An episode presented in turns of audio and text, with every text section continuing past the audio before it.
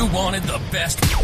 You've got the best podcast, the hottest, hottest. podcast in the world. In the world.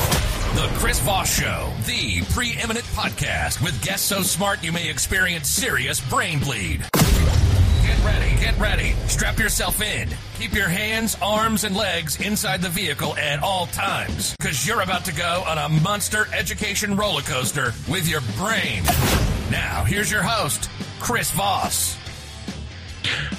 Hi, folks. Chris Voss here from the ChrisVossShow.com, the ChrisVossShow.com. Hey, we're coming here with another great podcast. Oh my God, another one, another podcast of hundreds. What do we do with their time?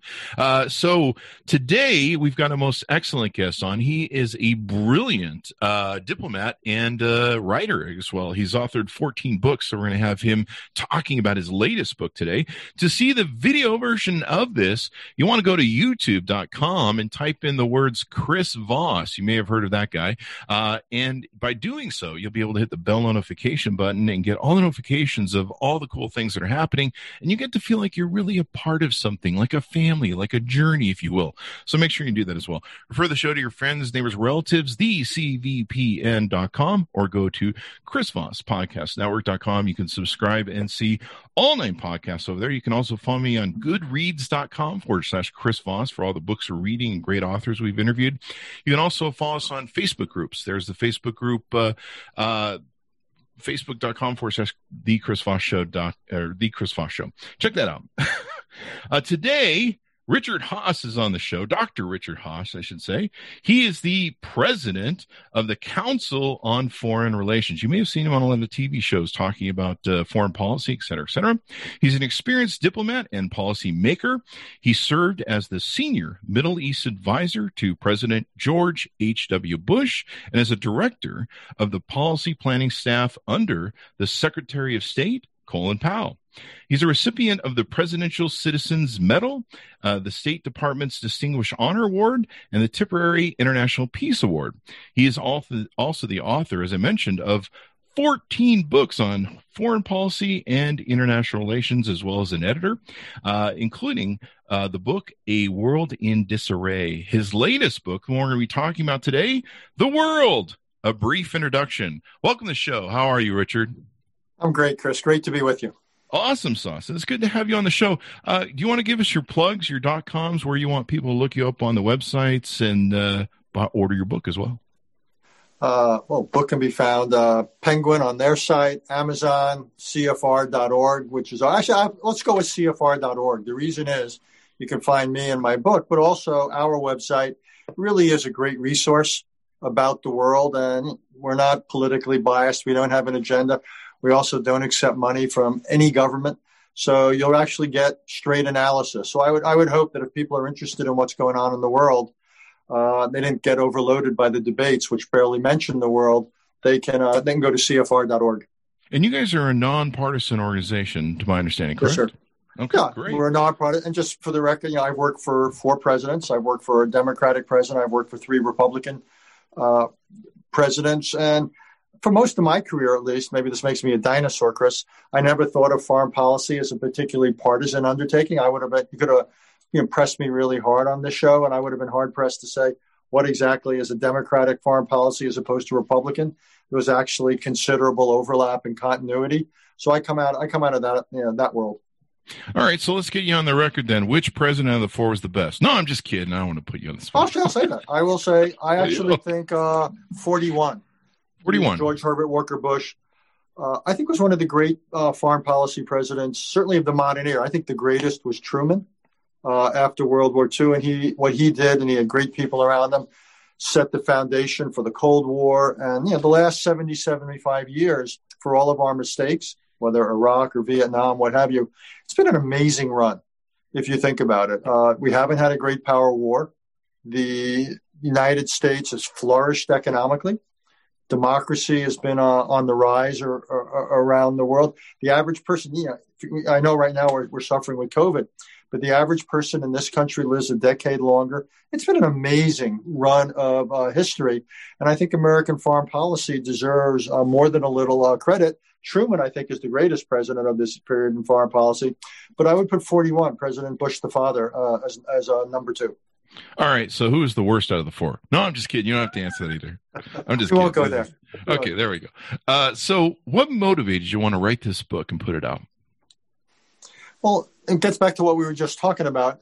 What's so interesting to me is the world matters as never before. We see it with COVID. What began in Wuhan, China, didn't stay there. You got these fires out west linked to climate change. We just marked the 19th anniversary of 9 11. A bunch of terrorists trained in Afghanistan killed 3,000 people in this country in a day. So, so the world matters in all sorts of ways, yet most Americans don't see the connection between the world and their lives. They don't see the connection between what the U.S. does and what it means out there. And the reasons are uh, you don't study it in elementary school or high school for the most part. You can go to virtually any two or four year college in this country, and while, while it's on, in the curriculum, virtually none of them require that you take a course about international relations in order to get your your diploma. So most Americans leave campus if they go to a campus uh, essentially illiterate about uh, international affairs. The morning shows, the nightly news shows barely cover it. There are tons of stuff on the internet. The problem is there's tons of stuff on the internet. And no one's been generous enough to provide those yellow post-it notes, uh, notes saying, read this, ignore that. So for any number of reasons, and look, look where we are now. Here we are. We're about to elect a president. We're a few days away. Uh, we've had two presidential debates, a vice presidential debate, any number of town halls. If 10 or 5% of the time was devoted to international relations to foreign policy, it's a lot. And that's why I wrote this book. I basically wanted to try to fill this space to give Americans what I think they need in order to be more informed uh, citizens. There's that. And then I also I wanted to help people as they go about their lives, whether it's career, should I should I do something in this area in, a, in government or elsewhere, investing, business, what have you.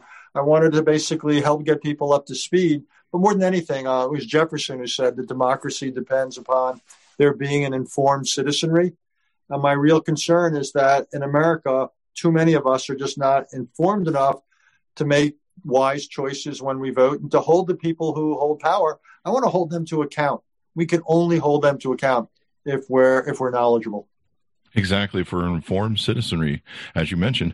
Uh, so, give us a, a, kind of sky view overview of the book as it is. Okay, the, what the book tries to do is one, give people the basic history. Uh, how did we get to where we are? Big emphasis on really the 20th century, the two world wars, the Cold War, and what's happened since the end of the Cold War three decades ago. I then try to introduce people to the major regions of the world Europe, uh, East Asia, South Asia, the Middle East, Latin America, Africa, I give you a kind of a feeling for each one of those parts of the world. Then to talk about the big global issues. I mentioned climate change, terrorism, proliferation, infectious disease, trade. Uh, well, what makes this period of history so interesting is you don't just have the typical stuff of a rising China or a, a cranky Russia or a messy Middle East, but you have these global issues that can really affect our lives as never before. And then at the end, I try to put it all together and give people a sense of how how to understand the world and again how it works, why why it matters. I think, look, in 300 pages, uh, you can't tell everybody everything, and that's not the goal. If, if, if, the book has a subtitle, a brief introduction, I had to uh, leave out a whole lot. So the idea again was to to give people a, a foundation, and you know what I really hope also is this won't be the only book or the last book they will they will they will read on the subject. Well, I'm hoping you'll keep writing books on the world because uh, if we go full like Planet of the Apes, that that could be bad. So, well, we want this series to continue. Uh, you know, I I totally agree with you. Uh, you know, my mother was a teacher for years. She complained about how they were taking away curriculums like history, civics. Uh, you know, they took away I think band and art. Um, and you know, you and and she says she would say for decades, she's like, we're raising a really dumber generation that doesn't know what's going on. And then you see, uh, guys, your mother was hundred percent right. Uh, think about it. The only thing virtually every American has to do is go to school through the age of 16. After that, you can kind of chart your own course. So that's our one chance to, to get at people. And the idea, and you're right, we've had things like I'm not against kids learning about computers or STEM, you know, the basic math and science. That's important. And how do I get it? Uh, but uh, I really worry, and I think we're paying a real price for it as a society. We don't teach civics. You're 100% right. Uh, people don't really know about American democracy, how it, why it's special, why it needs to be protected, what it takes to protect it, and then they don't know about the world. And, and think about it: a kid is graduating from high school now or college. He or she will be what? Their late teens or 20. Their life will pretty much parallel the 21st century. They were born right at the beginning of the century. They've got to know about this world if they're going to succeed in it. And I just worry that we're not teaching it, and then the media is not really covering it or covering it in a serious way. And uh, I just worry about the implications of that. Again, I, I come back to why do we think it's all going to work out? History suggests things don't just work out. And I also think if I also think if Americans don't know about the world, I'm curious to see what you think about this. I think the default reaction is then isolationism.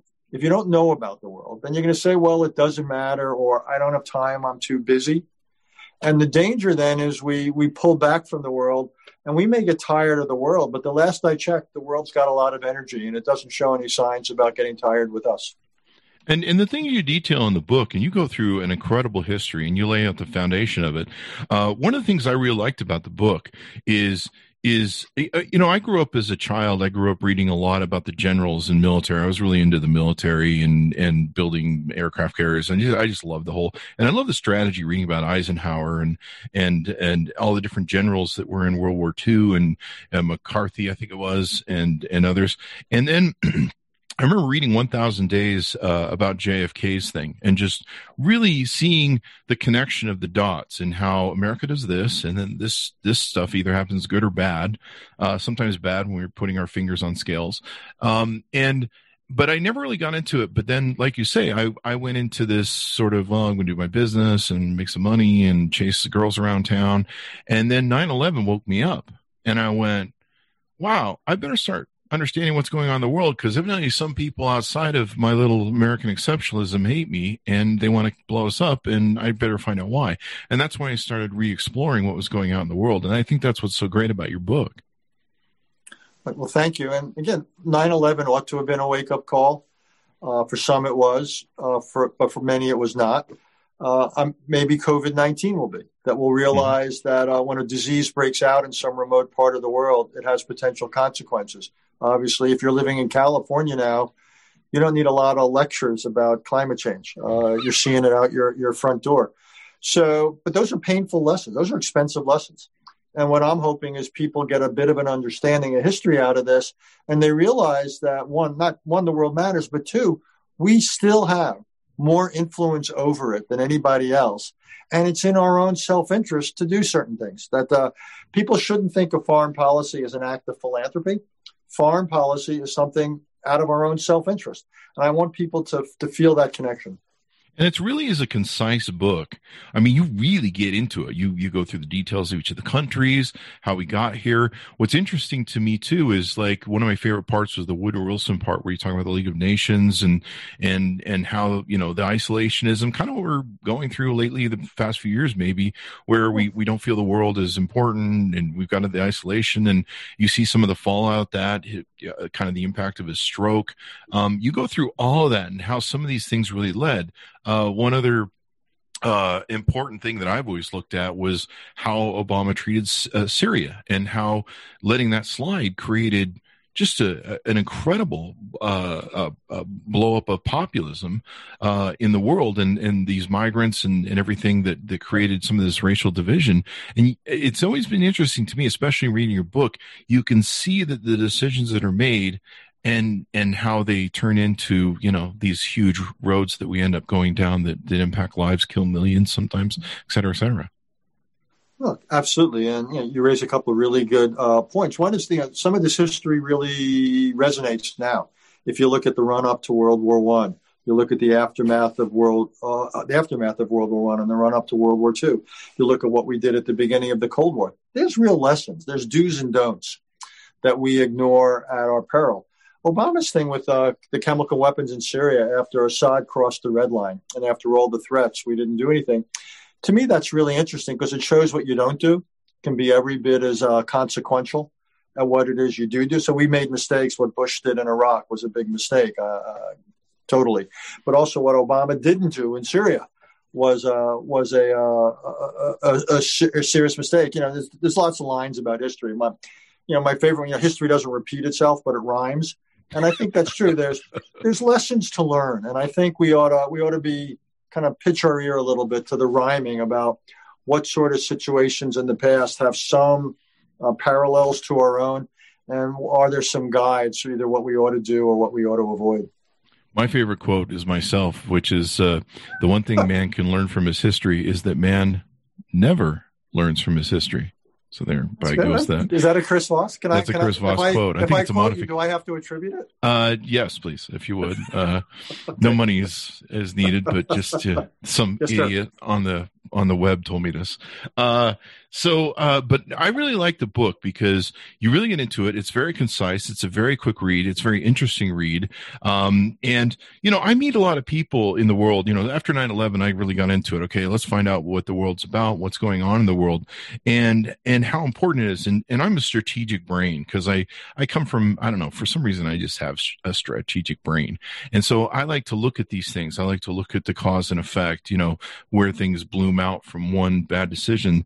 And, uh, uh, also, you know, one of the things that kind of it, I don't know if you intended it for be a theme in the book, but talking about globalization and isolation and the cause and effects throughout the book of of when America went, no, we don't want to deal with that, and then the fallout from that. That was kind of interesting. No, that's a big motive for the book. Uh, you know, look, to me, globalization's a reality. How we deal with it, that's a choice. But to deny it seems to me to be folly. And yeah, I have, I have two biases in the book. One is I am against isolationism. Uh, I think the world matters. Just because we ignore it doesn't mean it's going to ignore us. And the second is unilateralism. I, have yet to find something we can do in the world better that, by ourselves than doing it with others. And the great advantage this country has is we get up in the morning, we have dozens of countries in Europe and Asia in particular who are disposed to work with us. They're allies, they're partners, whether it's dealing with China or, or dealing with terrorism or what have you. That's a great advantage. So while, it seems to me it's a major mistake to toss that away and to try to go about our business by ourselves. So yeah, those are the, this is mainly a book to educate. But if I have two lessons or two themes I'd like the reader to take is one, you know we can't afford to ignore the world and two we really should do things with others where at all possible the world and you're very right the world uh you know kind of when we went through kind of uh, you, maybe you call it the age of american exceptionalism the asshole american if you will in the 50s 60s and kind of when we were this superpower that was alone and economically we were we were still the most powerful i think we i think we still are but china is definitely coming down our our shirt tails mm-hmm. and given their population they ever get their stuff together. Same thing with India, and, and you you cover a lot of this in your book. Um, but we, you know, I I the, for a long time there before Donald Trump, there was what I call the Kardashianism of like the news. Like you and I probably remember the age of of where when CNN was first up, you could go on CNN. And in fact, State Department people, in my understanding, and the president people would watch it because they would actually be covering wars. There were people oh, being oh, the Gulf spots. War thirty years ago. I remember being in the White House because I was the Middle East advisor to, to, President Bush the father, working with Brent Scowcroft. And remember, uh, you know, what was the CNN guy, Bernie, I forget his last name, who was under his desk in uh, Baghdad when we were bombing uh. It was Wolf Blitzer and Bernard Shaw, I think. Bernard, Bernard, Bernie Shaw, exactly yeah. right. Good memory. And and often you know, we would be watching CNN to get a sense of how things were playing out there. I mean, and suddenly you felt, uh, you know, in the old days, you used to have news cycles. Well, in, C- in part because of CNN, we just had, then had one cycle. We would say something, it would be immediately heard in Baghdad. It might be heard, and you couldn't narrowcast. If you said something, it would be heard in Baghdad, it would be heard in Tel Aviv, it would be heard in London, it'd be heard in Beijing or Moscow. And it really changed the way we did business. It sped it up. And we, we learned again uh, that you didn't have the luxury of, uh, of time. You, you, and you, again, you didn't also have the luxury of, of narrowcasting. Everything was a broadcast.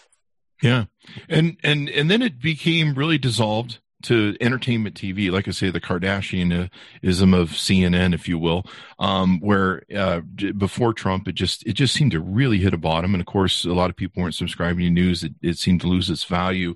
And I think there's uh, a book in that, Chris. I think you've got it from Kissinger to Kardashian, and I think. Uh, you've got it bookended there. I think it's big. I think it's got big potential.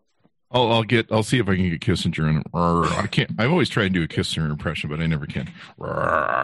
Uh, but uh, no, I. You know, I meet a lot of people, and I'm sure you do too. Uh, I don't know why that's a f- fact, we, but I meet a lot of people that are Americans that go, "Oh, why do we spend money in these countries? Why do we care? We waste all these money, you know, supporting these people and and f them and you know and you're like do you do you understand how like and you lay out in the book the the foundations of why we tried to spread democracy why we dealt with the cold war. And it's really important that like you say that uh, people understand why we do this why we spend that money and how that keeps safety to our shores. Well thank you. There's that. Also the amount of money we spend and the numbers sound large and they are large. We spend what 750 billion a year on defense but as a percentage of our economy, it's actually much lower than we averaged during the Cold War. So, yes, we should make sure every penny we spend is smart, but it's not bankrupting us. We proved during for decades that we could spend much higher levels of our economy on defense and still do well here at home. And also, our we have look. God knows we have any number of domestic problems, but in many cases, it's not because of not spending enough. Take healthcare we spend far more than the other developed countries per capita on healthcare. We spend twice as much as the average of the other advanced economies. The last I checked, we're not twice as healthy. We don't live 12, twice as long. So to me, the lesson is in many cases, it's not how much you spend, it's how you spend it. And, but I try to, yeah, another message, I, fair enough in the book is I, I want to discourage people from thinking, every dollar we spend on the world is a dollar taken out of our pocket at home. I, I, we need to do both. In the 21st century, national security has an international dimension and a domestic dimension, and they each affect one another. So if we don't fix things here at home with COVID, with the economy, we're not going to be much good for the world. But also, if we ignore the world, it's going to make it much harder to deal with our challenges here at home. We got it. We've got to do both. Um, one of the other things I wanted to ask you is, uh, or talk about, is I liked how the book got into the demographics of age. You really, you can, and that's part of the strategy, the the mix of, you know, you can't just look at China and go, well, China monolith. Um, you got into like the aging populations and and and how that's going to have effect on them in the future, and of course us as well. Yeah, no, you're right. Uh, yeah, I learned, it's one of the things I learned most in writing the book. You know, I've been working in this business for 40 years, and I learned a hell of a lot writing it. You know, China's now what 1.3, 1.4 billion people, about one out of every five or six in the world. But it's going to shrink. It's going to get older, and it's going to shrink in in, in numbers. India is soon going to overtake it, uh, and then it's uh, gradually going to taper off. Africa is the part of the world where the numbers are coming from. Africa is going to grow by over a hmm. billion people hmm. over the next 30, 40 years. So whereas in Europe and in Asia, there's, a problem where you have not enough working age people for all the elderly. In Africa, it's more the opposite. You're going to have so many young people uh, in their prime, and the question is, can you find jobs for all these these young people? We've actually got an interesting thing in this country. We're one of the more balanced demographies, in large part, interestingly enough, again because of immigration. But we, uh, so we have people at all, almost all age. We've got young people, we've got middle aged people, we've got elderly, but we're not out of whack. It's one of our advantages unless we screw it up. Yeah. And, and, a lot of people don't realize we're actually one of the best, I think, in the world, to my understanding, or what I've read, at integrating immigrants. Like a lot of countries, like uh, France and stuff, they really have a hard time getting them to to uh, mix in. And, and, and I think there's a reason for that. Think about our history. This is a country that more than anything else was based on an idea. That's it. you know, we weren't based on a religion. Uh, we weren't based on politics. We were based on an idea. And idea. Now we didn't always live up to our ideals. I get, I, I understand that, but we were when we were a beacon for immigrants, and people would come here, and we would integrate. We basically said we don't care what color you are, what your religion is, and the rest. And again, we over time have gotten better at this, though we still got a ways to go, to say the least. But the whole idea was you come here, you work hard, you will you have a chance to succeed. That was you know the the, the dream, and people from the, the most talented people from all over the world uh, came here. And that to me is it's one of the reasons we've been so successful. We have been a magnet for talent and talent that often didn't have the chance to fulfill itself in their home country.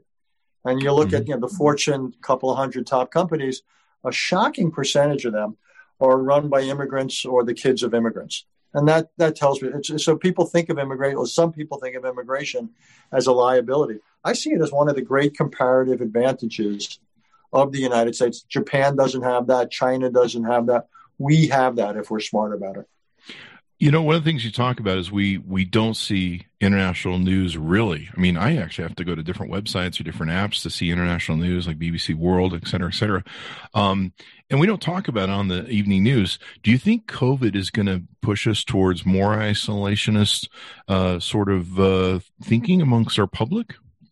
It's a really good question, and it's one I've been asking myself. I can argue it round or flat. There is the argument that it shows we're vulnerable to what happens in the world uh, so it's one of the reasons I think this president was wrong to take us out of the World Health Organization. Yes, it's flawed, but that's the reason you stay in there to make it less flawed. Uh, but I think there's a chance that COVID will help uh, lead us to turn inward a bit. It'll add to the sense that we've got to sort ourselves out. COVID, uh, the economic consequences uh, of it, the other problems we have, God knows. Uh, so I think whoever wins this election is going to face uh, a country that's going to feel the need to focus inward. And also, our last few international experiences, things like Iraq and Afghanistan, haven't been exactly good. So I think the the the first instinct of the country is going to be to focus inward. The problem is the world's not going to go to us and say, "Okay, you Americans, we understand. Go take five years, sort yourselves out. We'll just kind of we'll cool our heels and wait for you. And when you're ready, you're welcome." It doesn't work that way. Yeah. And that's that's the problem. That history's not going to wait for us while we sort ourselves out. So again, at the risk, it, it sounds too cliche, but we're going to have to sort ourselves out at home at the same time we stay involved in the world. The good news is we can do that. To me, the question is whether we will. The and it will be very interesting. I mean, we we are. I, I don't know if. Uh, in studies of history, you may probably know, I know you know your history better than I do, but there may have been no more consequential uh, wide divide of two different roads this America is going to be choosing in this election to go down to. I mean, one is definitely going to be uh, uh, probably more open to the world and back to the way we used to have things uh, with foreign relations. The other may be even more deepening protectionism and isolationism and and uh, nationalism. Uh, what what do you want to talk about? Either of those roads that we might go down, or, well, what you see? First of all, your first of all, your analysis is right. This is a uh, yeah, I remember when Goldwater ran against Johnson, which uh, people thought was such a big choice. In retrospect, for all their differences, their similarities uh, were far uh, were far greater. This really is a choice, and you may think it's great, you may think it awful, but Donald Trump is an outlier. If you look at every modern American president, uh, beginning with Harry Truman, who was president you know, in '45, and you take through Barack Obama, for all their differences, they were essentially playing the game between the 40 yard lines. And this is true of Ronald Reagan and both Bush's, uh, Eisenhower, the Republicans, true of all the Democrats, all within the 40 yard line. Trump's the first president who's playing the game from an end zone.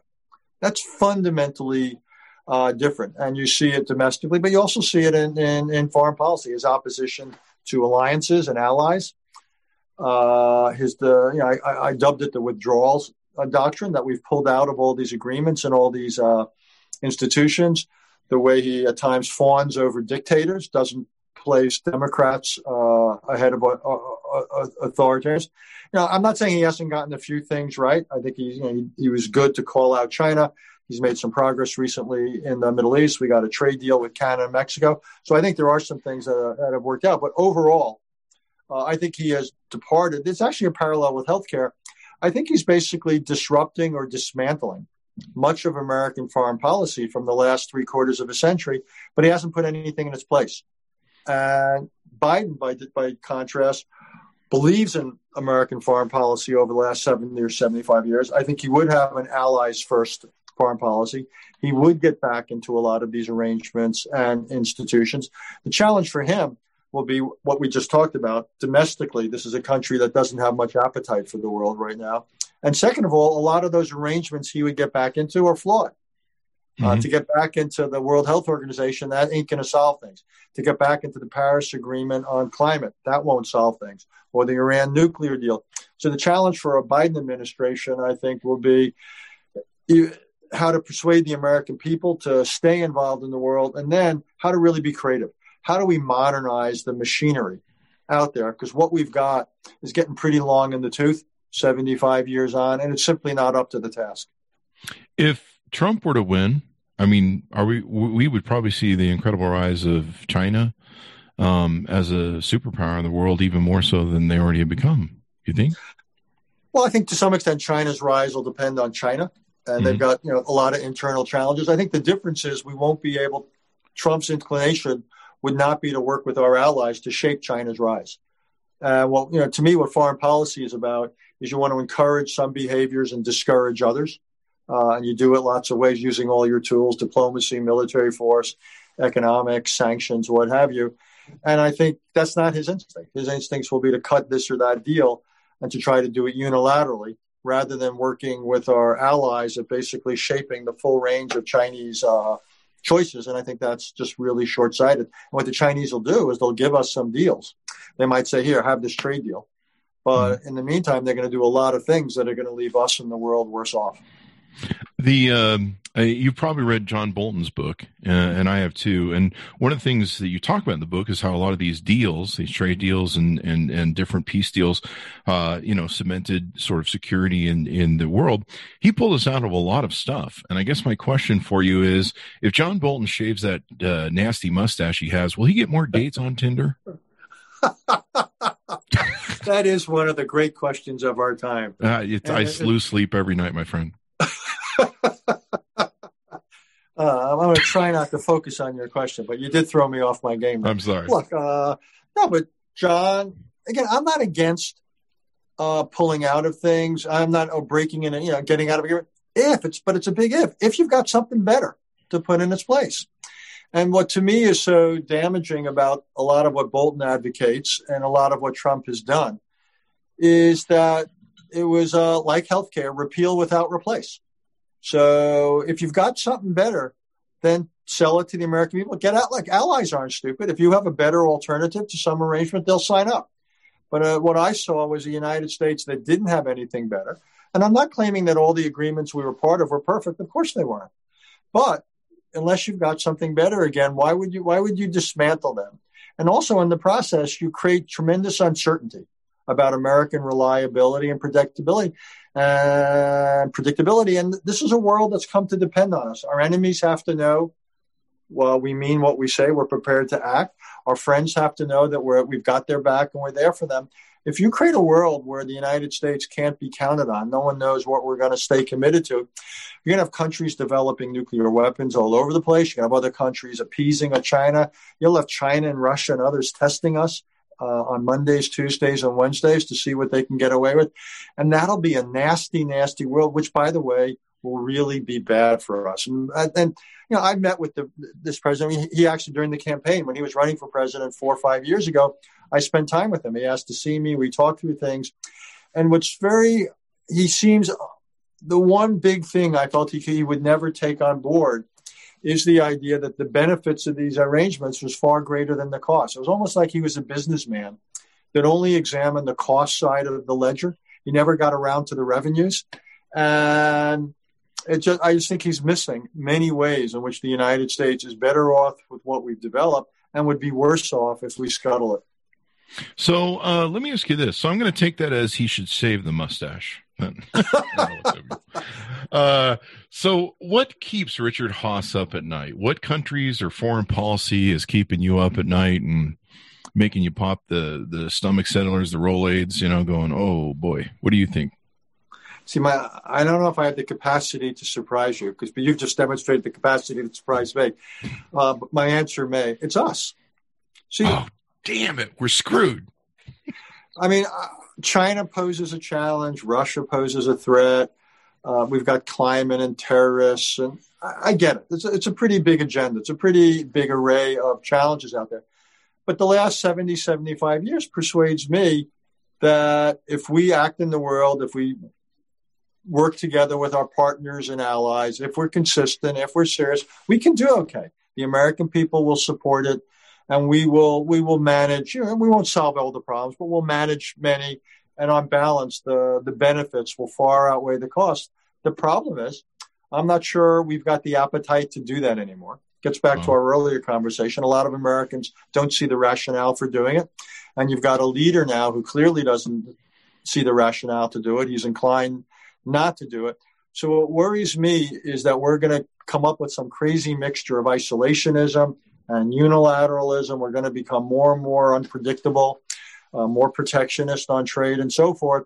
That we're going to basically stop doing the things that have by and large worked for us. And it's going to create opportunities for bad guys to be even worse. And a lot of the people out there who have become, who have been our friends are going to essentially say, uh, we can no longer rely on the United States. That's a, a very different world. So right now, I think uh, more than anything, it depends on us, and I'm not confident we're going to make the right choices.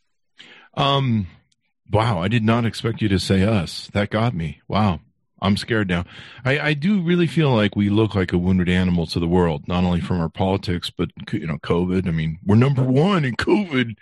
Um, but but it's, it's, a, it's a form of American exceptionalism we could have done without. But uh, and it's really affected. It's a good it's a good reminder. Sorry to interrupt you. I apologize, but it's a good example of you know we don't think of certain things as foreign policy, but when we we're inept, we're incompetent on dealing with a domestic challenge like COVID it sends a really powerful message to the world that there's something wrong with the United States. When we had, we can't deal with race issues peacefully, or our politics are dysfunctional. We lose a lot of standing and influence in the world, and uh, I think that's what's going on.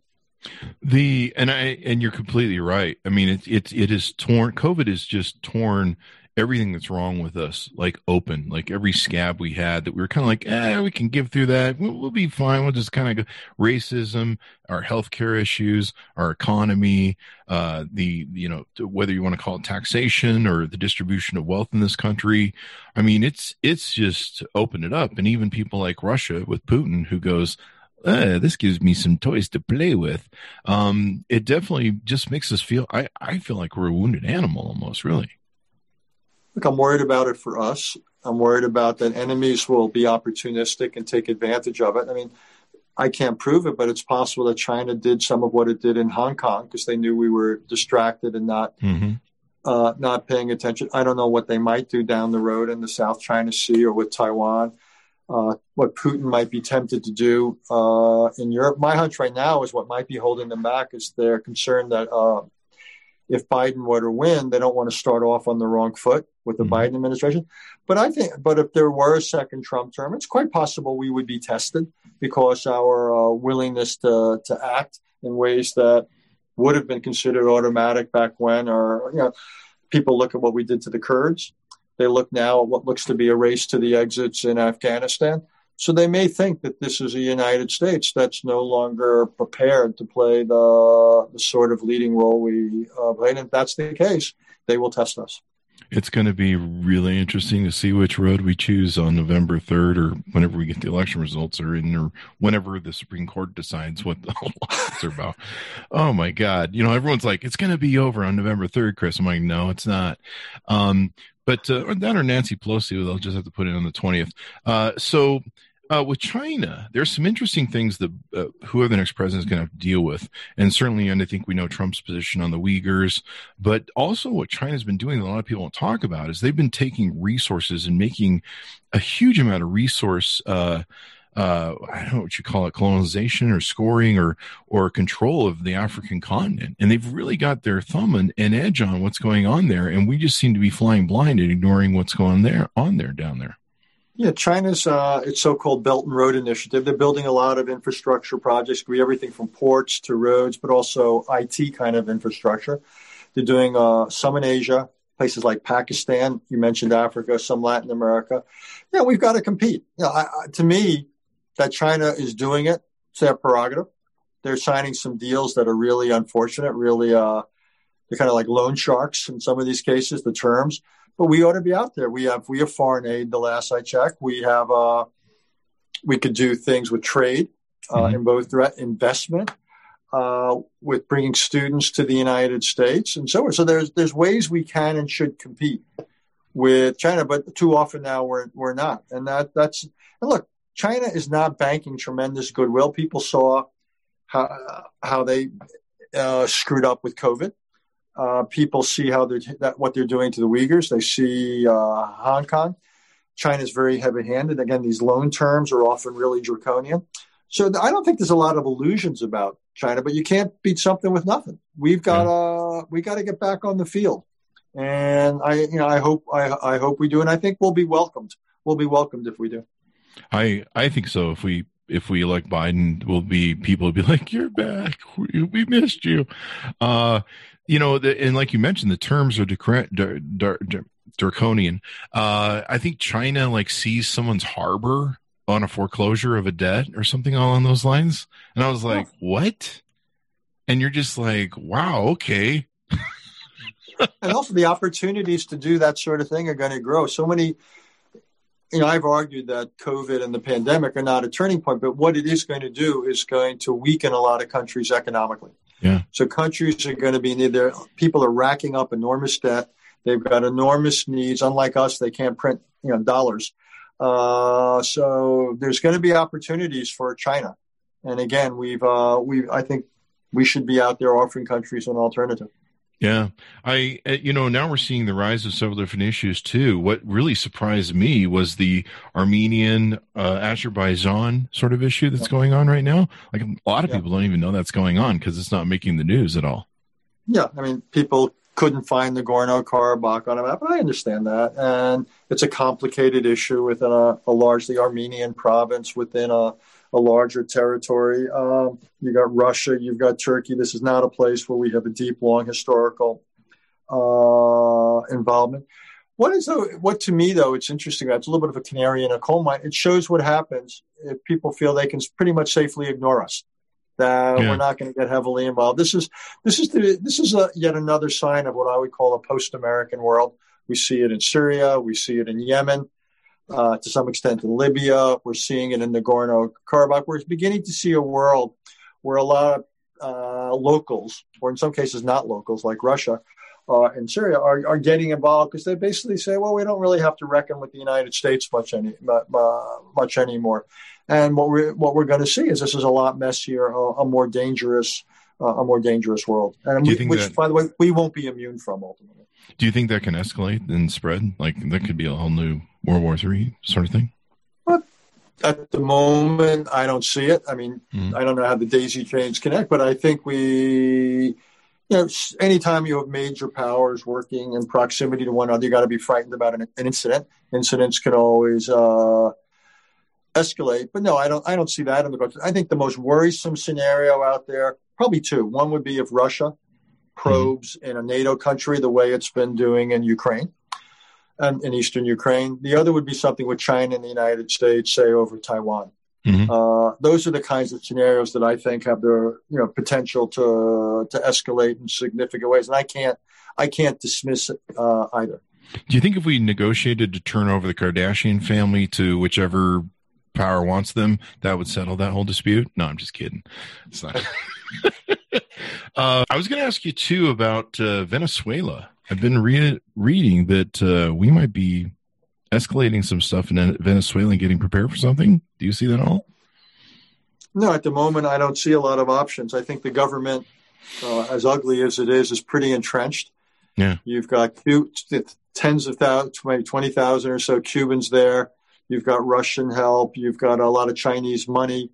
You've got a lot of gangs and former military, probably some current military with guns. I think they're pretty entrenched. The opposition is divided. Uh, it's, a, it's a humanitarian nightmare for Venezuelans trapped in the country, a humanitarian nightmare for those who have become refugees. But at the moment, I just don't see the mechanism for how we how we how we change things fundamentally. Sorry to be so pessimistic. No, but at that moment, I, I, I don't I don't see how we. And I think at some point the question might be if we can't bring about the kind of change we want there, does it force you, uh, as awful as it is, to think about a scenario where you have to say, what would it take? You know, and this administration tried it. You know, are we at all open with them or the Syrians, another awful government, uh, to start talking to them in terms of making an awful situation less bad? Because uh, you can't overthrow them, and if you can't overthrow them uh, and put something better in their place, is there a way you can make an awful situation less bad? And it's, it's a really uncomfortable way of phrasing it. Uh, but uh, but at the moment, I don't see how we go from where we are to uh, what what existed in Venezuela not that many decades ago. This was the most successful country in that part of the world. Had the energy, the oil, an incredibly educated, talented, sophisticated, uh, educated, you know, elite, a thriving democracy, and the rest. And look at it now. It is just uh, it's a country that is talking about self destruction. That mm-hmm. is what that is what happened. And at the moment, I don't quite see how we get it back. I, I, I'm not smart enough to to see the the path. I was reading today. Pompeo's been uh, treading about the outer cities and some and some implications of military buildup. So it'd be interesting. Um, the uh, the Trump administration has been doing this thing and used to run uh, influence on Middle Eastern policy. They've been doing this thing where they've been uh, making so you know you can fly from Saudi Arabia and uh, Israel and and they just announced some recent more agreements where they're trying to normalize uh, the yep. Arabs with the Israelis and stuff. Do you see that working as a as a good steps towards maybe solve, resolving Middle East peace? I don't think we can use the phrase Middle East peace anymore because there's too many fault lines. Mm-hmm. I mean, you've got Yemen, Libya, Syria, you've got Iran's problems. I think there's uh, what we're seeing is the normalization, and it's welcome between some of the Arab countries and Israel. You had Egypt and Jordan decades ago, and now we've got the UAE, Bahrain, and most recently Sudan. So that's great. Different reasons why. Uh, some countries are worried more about Iran than Israel. Some countries want to get advanced military hardware. Some want to get off the state supporters of terrorism list. So there's there's there's incentive, shall we say? But it's a good thing. What it's you know what it's not going to do is solve the Palestinian problem. And that's a separate issue. And the reason that's still, I think, so important is that Israel, since it was created 70 odd years ago, uh, has been a, a, democratic country and has been a Jewish country. But the problem is with, with occupation, one or the other has to go. Either has to give up its Jewishness if it gives the Palestinians full rights, or it gives up its democraticness if it denies them uh, citizenship. I don't want Israel to have to make that choice. So I still think we need a Palestinian state. I think it's in Israeli self interest as much as Palestinian. At the moment, though, we're not walking in that direction. Uh, the only way these normalizations between Arab governments might help would be if it reinforces the message to the Palestinians that peace is not going to be delivered to them on a platter. They are going to have to negotiate peace themselves with the Israelis. That won't be easy. Palestinians are divided, Israelis are divided. But I think that's the, ultimately the only route uh, to to to get there. But I, I, you know I can't sit here and say I'm optimistic. To be perfectly honest, I'm not. One of the things I did love about your book is you really explain how that whole situation comes together, the issues with it, and what keep it complex. Uh, is there anything else we we uh, didn't mention in your book or, or, cover in your book that you want to um, um, put out? Well, again, I would hope that anybody, you know, listening to this or, or, or watching it on on uh, YouTube, rather than focusing on Mr. Bolton's mustache or the Kardashians, uh, what I'd hope is uh, they would spend more time. Well, reading my book is obviously something I'd love them to, but I'd also we publish a magazine, Foreign Affairs. I'd love them to to try that. To go on our website, CFR.org, to basically just get a little bit more up to speed. If you're a parent and you're shelling out all this money for your kid to go to, to, to college, maybe you ought to think about uh, encouraging them to take a course in this. If you're, uh, you know, if you're a university, you might want to think about requiring it of your of your students.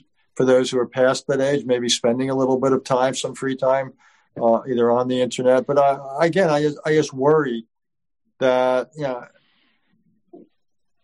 What I, I guess the way I put it is, I'm worried because I've learned that uh, good policy doesn't just happen. We talked before about civics. I think we got to do a better job of transmitting the DNA of our democracy from one generation to another. And I think we've got to do better at teaching Americans about the world, to use my word, to make them globally literate. And you know, the book is sort of one way I've tried to uh, do, but that's what I, I would hope that more people in this country would would make something of a commitment to do that uh, one, it's interesting. It can help with careers, all sorts of possibilities. It can help you with your investment, but also, uh, as we've learned the hard way, what go again? What happens out in the world's not Las Vegas, and what happens there doesn't stay there.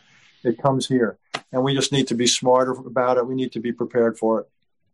There you go. And I got to tell you, you converted me on your uh, Council on Foreign Relations website, CFR.org, uh, the Global Conflict Tracker. I'm loving this thing, man. That's I can sit and look and see what's going on, the conflicts, and I can educate myself so I can talk wisely about it and understand what's going on. I love this thing. This thing's awesome. Cool. Good. There you go. So, uh, Richard, it was wonderful to have you on the show. Thank you for being on the show and spend some time with us and sharing all of your wonderful knowledge. Uh, well, not all of it, but you know, a, a good portion, a portion of it, an hour's worth of it. I shared 110 percent of it. I told you more than I know. Oh, oh, great! Uh, so, check out the book, guys. You definitely want to check this book out and read it. It's definitely education. It'll make you smarter as you're standing around the uh, the water cooler talking to your friends, you're typing online, talking about your social stuff. Uh, understanding about the world is really important to understand why we're here and what we're in. Check it out. The book is The World, a brief introduction uh, from Dr. Richard Haass. He is the president of the Council on Foreign Relations, and uh, he wrote 14 other books, so check them out as well, right? Thanks, Mounties, for tuning in. Be sure to see the video version of this if you've been listening to the audio version on the podcast. YouTube.com forward slash Chris Voss. Hit that bell notification button. Go to thecvpn.com. Refer it to your friends, neighbors, relatives, and all that good stuff. Follow me on Goodreads forward slash Chris Voss. And also go to our Facebook groups. There's a whole bunch of them. The Chris Voss Show on Facebook. You can just search for them and find them. Uh, be safe. Wear your mask. Register to vote. Vote. I don't, I don't know if you know to register anymore, but vote like your life depends on it because it probably does. Stay safe, my friends, and we'll see you guys next time. Thanks for tuning in. And that should take us out, Richard. We'll put the music and all that stuff on an edit. That was great. I had a great time. Thank you. That Thank was, you very you much. You were, that was fun, and you were very generous. Thank you. Thank you very much. You were too, my friend. I'll uh, send you guys the link when it's up in 48 hours. Stay safe. You too.